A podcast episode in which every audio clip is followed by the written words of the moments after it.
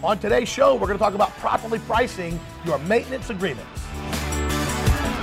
Welcome to Cracking the Code, the show that helps you overcome the challenges you face every day in contracting and keeps you on the cutting edge of emerging trends and best practices. Welcome to the audio version of Cracking the Code. Now, this was originally a video show, so if you hear us talking about something related to an image or any other visual element, you can see what we're talking about by going over to E G I A dot org slash show and see what we're doing there in Cracking the Code. Thanks for listening. Let's get started. In this week's Q and A, we got some questions about maintenance agreements. I want to share that with you folks. Uh, I'll just read the question here from the page. It says here, I've been watching your videos on planned maintenance agreements lately, and it got me to thinking about my service agreements and how should I price them. Do you have any advice? Well, of course we have advice, because that's what we do around here, and we have one of the nation's leading experts on this topic, Mister Gary Ellix. So we're going to hear from Gary in this week's Teaching Moment.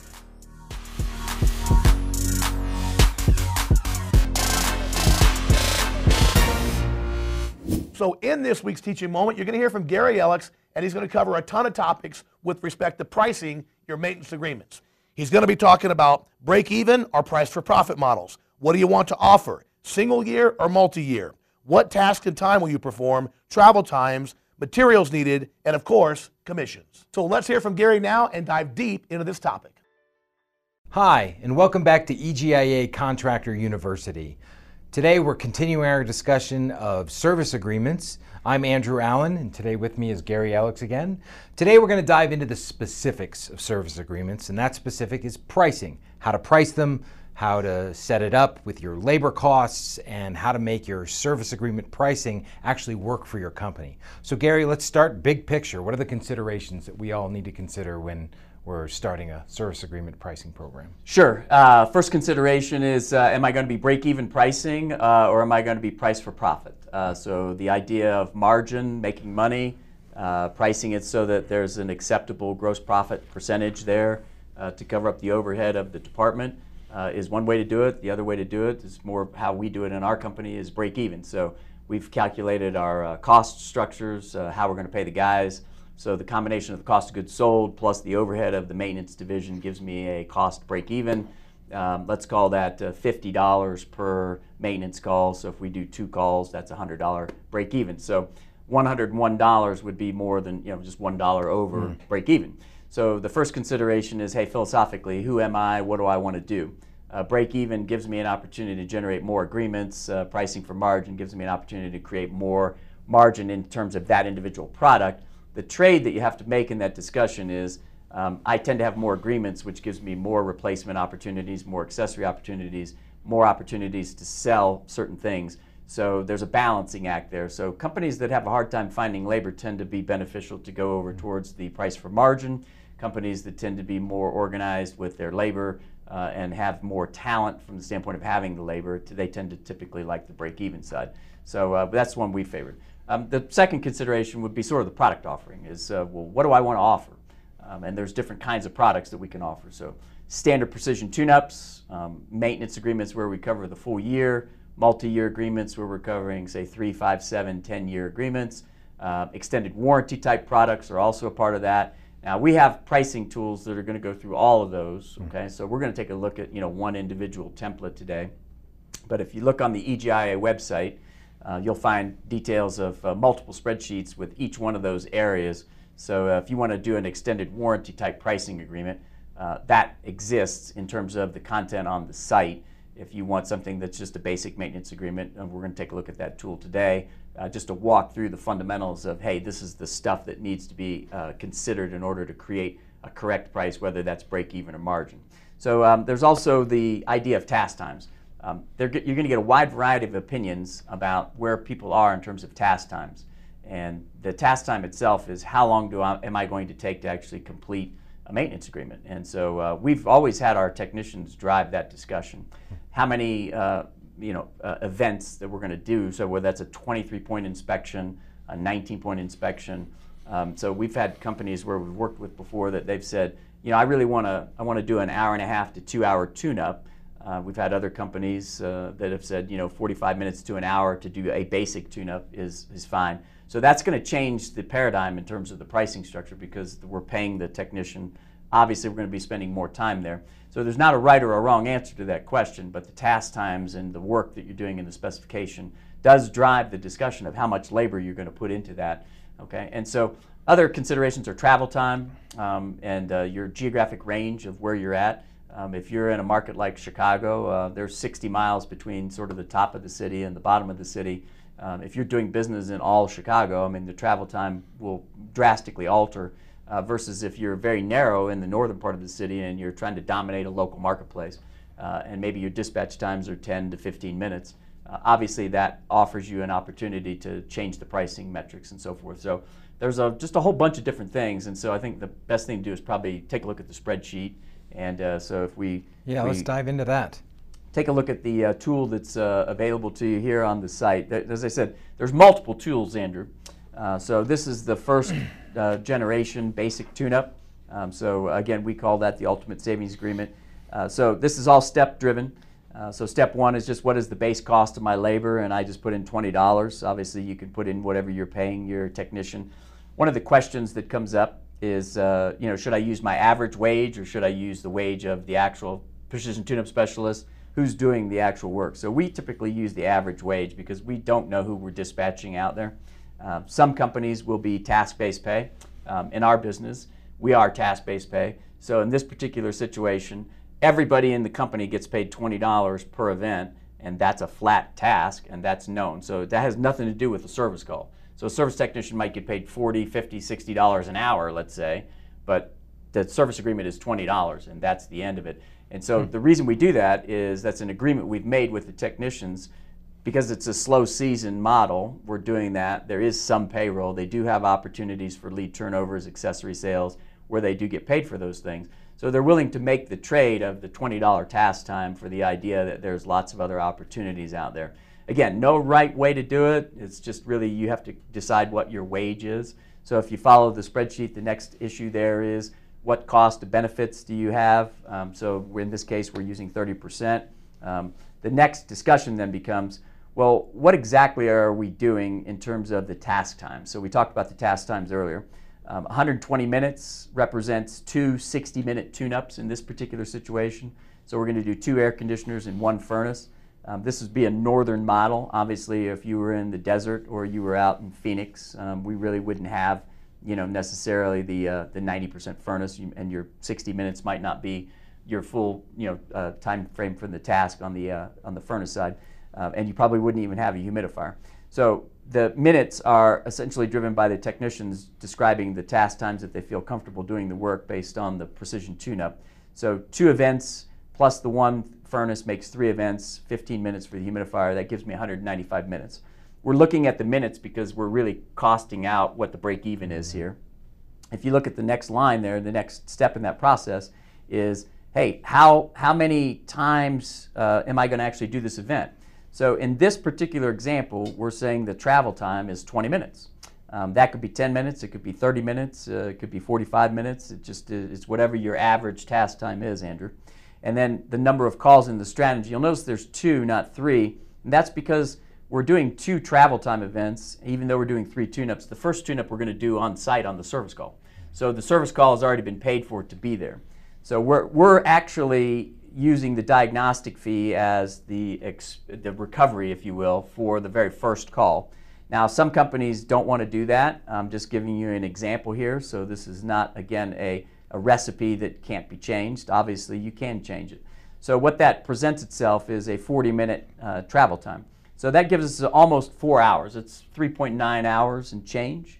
And so that costs out at twenty dollars, you know, per flat hour at one hundred one eighty-three. Uh, we're going to have some miscellaneous coil cleaner and parts and so forth. And so uh, there are no filters included in this discussion, although you can certainly put that in under five B, under the parts. And then uh, the commission that's paid in this example is ten dollars. Um, in our own company, we're paying twenty dollars. So for the first uh, uh, sale of the uh, service agreement. And then uh, what really this is driven to is step six and uh, step seven and eight are uh, options. Step six gives you the opportunity to put in a very specific gross margin. So if you're pricing to margin, And uh, we're dealing with the idea that we want a margin percentage to recover. That's where you would just lay in, in this case, forty-five percent, and that will price the four hours at costing at two hundred eight dollars, or what would be two hundred nine dollars. If you, if you go to the break-even model and you say, well, I really just want to break even, and you know the cost associated with your maintenance division overhead is twenty-one percent, then we can lay in a specific number, which in this case is one hundred forty-five dollars, and that produces a margin of twenty point eight percent or twenty-one percent. So that essentially is a break-even price. So the lowest this company would ever want to go, if their overhead was twenty-one percent, would be one hundred forty-five dollars. That would give them no profit or loss inside of their maintenance agreement itself. We would be betting on the come, we're going to sell some maintenance agreements, do some lead generation, selling some accessories, selling some parts, some filters, and so forth. And so one hundred forty-five dollars is not a, uh, is not a high price. It's a low price in the marketplace by most standards. And so your company-specific metrics are going to have to be put into this particular pricing tool, and then ultimately you just flow through the steps. You go through one through ten, you create a price. And so if you're margin-based, you're at two hundred nine. If you're break-even based, you're at one hundred forty-five. And there's a difference in philosophy. The pricing tool doesn't care. It's just a methodology to get us down to the end game. You know, as you can see here in the training, the level of detail and expertise that Gary brings to this topic is amazing. But it's just how Gary rolls. It's the same way I roll, the same way all the faculty here at Contractor University rolls. This is why this is the place you got to come to get the education you need to grow your business. If you're looking to take your business to the next level and you're not a member, fill out the form to the right of me and select a topic that you'd like to dive into. It's absolutely free. You know, one of the things you have to do with respect to selling maintenance agreements and service agreements, it's got to be part of your company culture. So I want to share with you a clip from this week's Ask the Experts call with me, Gary Ellix, and Drew Cameron discussing the topic. Drew, I know I'm on the low end in regards to service agreement club members, and I want to change. I know the training starts with developing a service agreement company culture. Can you explain what that is and how to get started? Um, yeah, uh, you know, a, a service agreement culture, uh, at least in my mind, is one that's based off of, you know, coming to the you know, realization that maintaining the customer's equipment is, is better than repairing it. Uh, you know, on a frequent basis, if you will, and, and, and maintaining that level of comfort and whatnot. Uh, so to get it started, I, you know, I would suggest that the, the service manager uh, or owner, uh, if you will, uh, jump onto the E G I A site, as Toby is kind of showing you here, and, and search anything and everything that's, you know, says service agreement. And you can just search for those terms, and you'll find uh, documents, videos, processes, procedures, uh, pricing guides, video, the whole nine yards, everything, everything there. Gary's built a, a great platform, you know, online there. And you know, re and reference that. And it, meaning, if you don't know how you know how to go ahead and get started, as the question suggests. And then uh, I wrote down the dates here uh, for the the classes that I see are coming up. Uh, February fifth, and I believe these are uh, Gary's classes. February fifth, service agreements for year-round profits will be in Houston, Texas.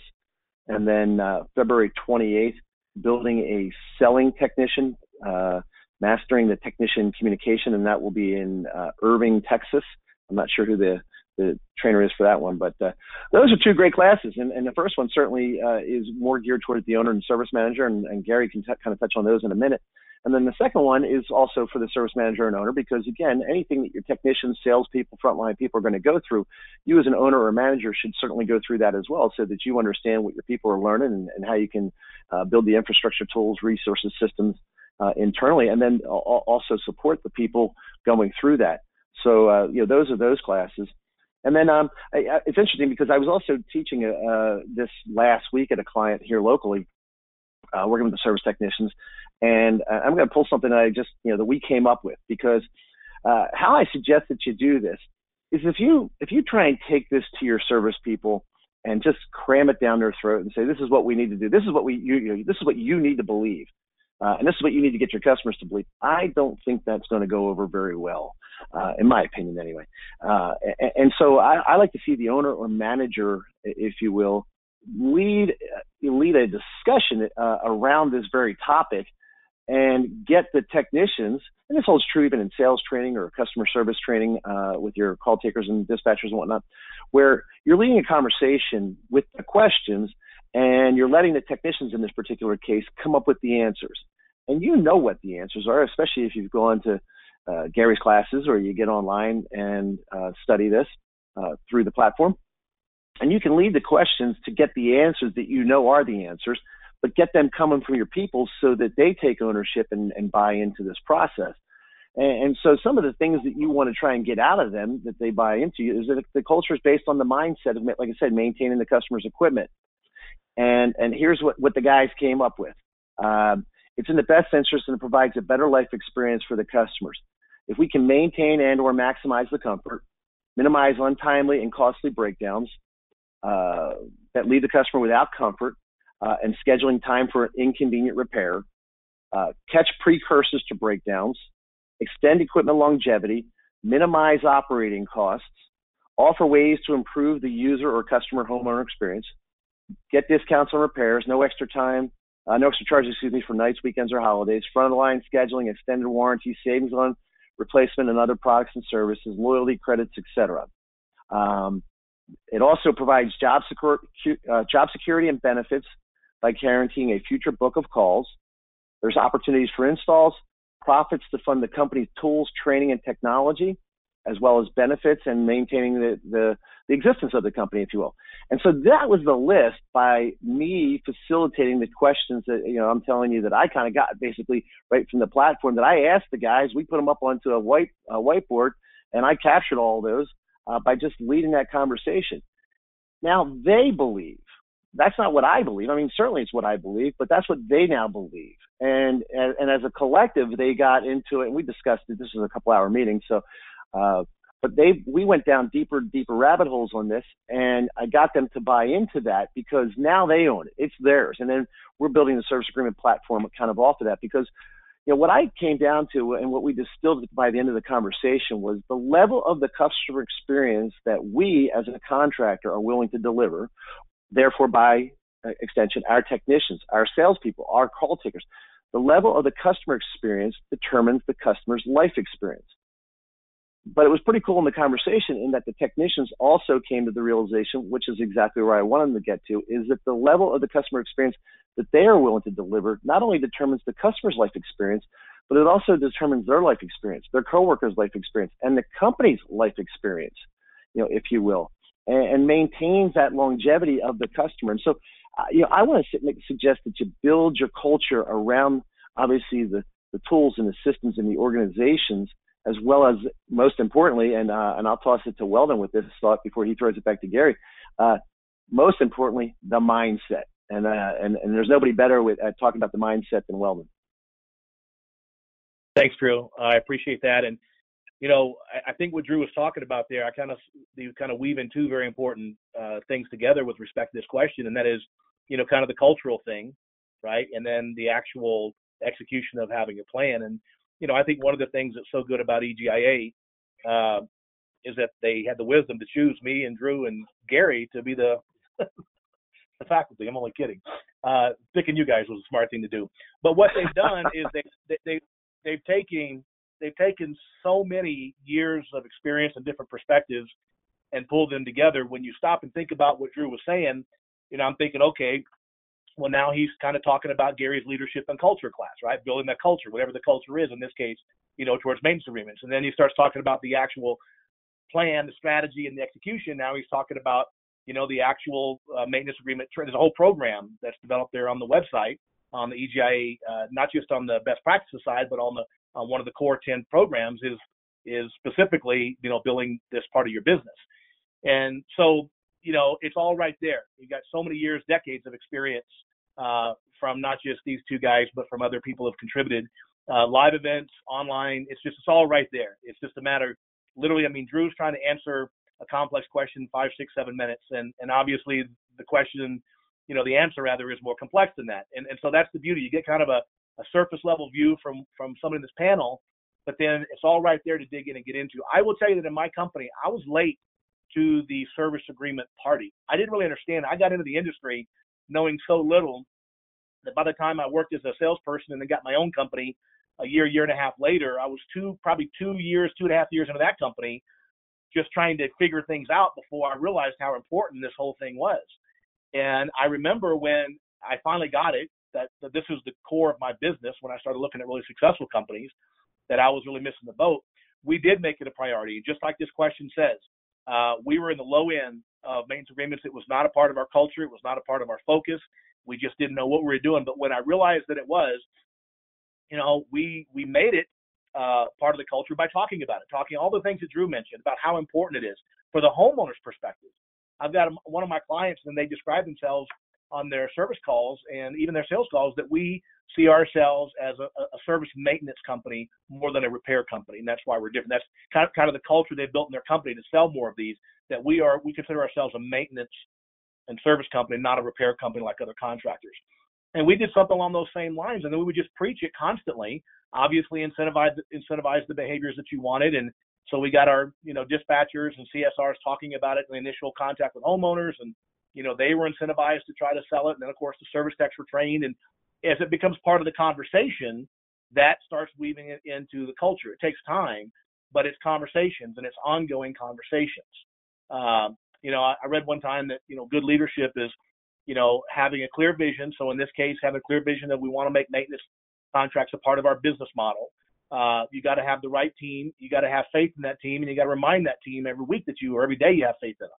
And so we just started preaching it, preaching it, preaching it. Over time, uh, in less than uh, in less than two years, we had grown to about three thousand maintenance agreements. You know, so uh, it was really an aggressive thing because I saw it as such an important part of the business. Now, listen, folks, I want to remind you: every other week, me, Gary, and Drew, we do our Ask the Experts call. I broadcast live at ten a m Uh, Pacific time. That's one a m on the East Coast. Be sure and sign up here for a member, because we'll answer your questions and you'll get a ton of great content.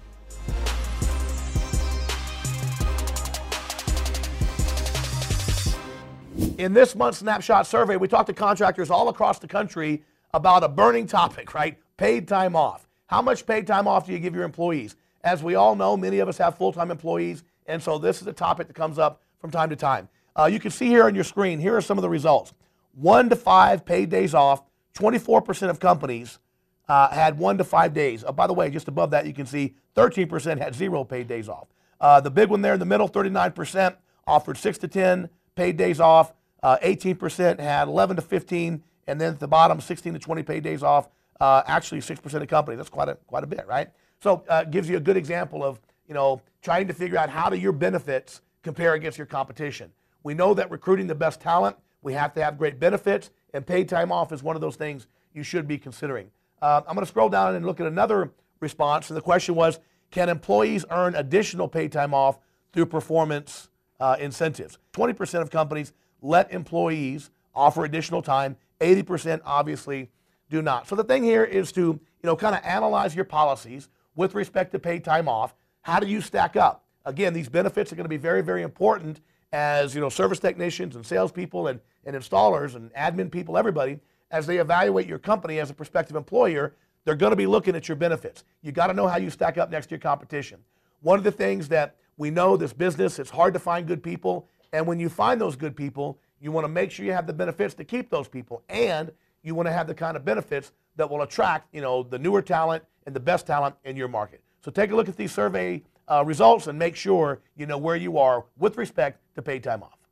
Now listen, we want to encourage everyone to participate in these surveys. The more feedback we get, the more information we get, the more accurate the statistics. So go to E G I A dot org slash survey and fill out this month's Snapshot survey. So folks, that's our show for this week. We appreciate you joining us. Make sure that you're watching these videos and studying how to properly price your maintenance agreements programs. We'll see you again next week. Until then, bye-bye for now.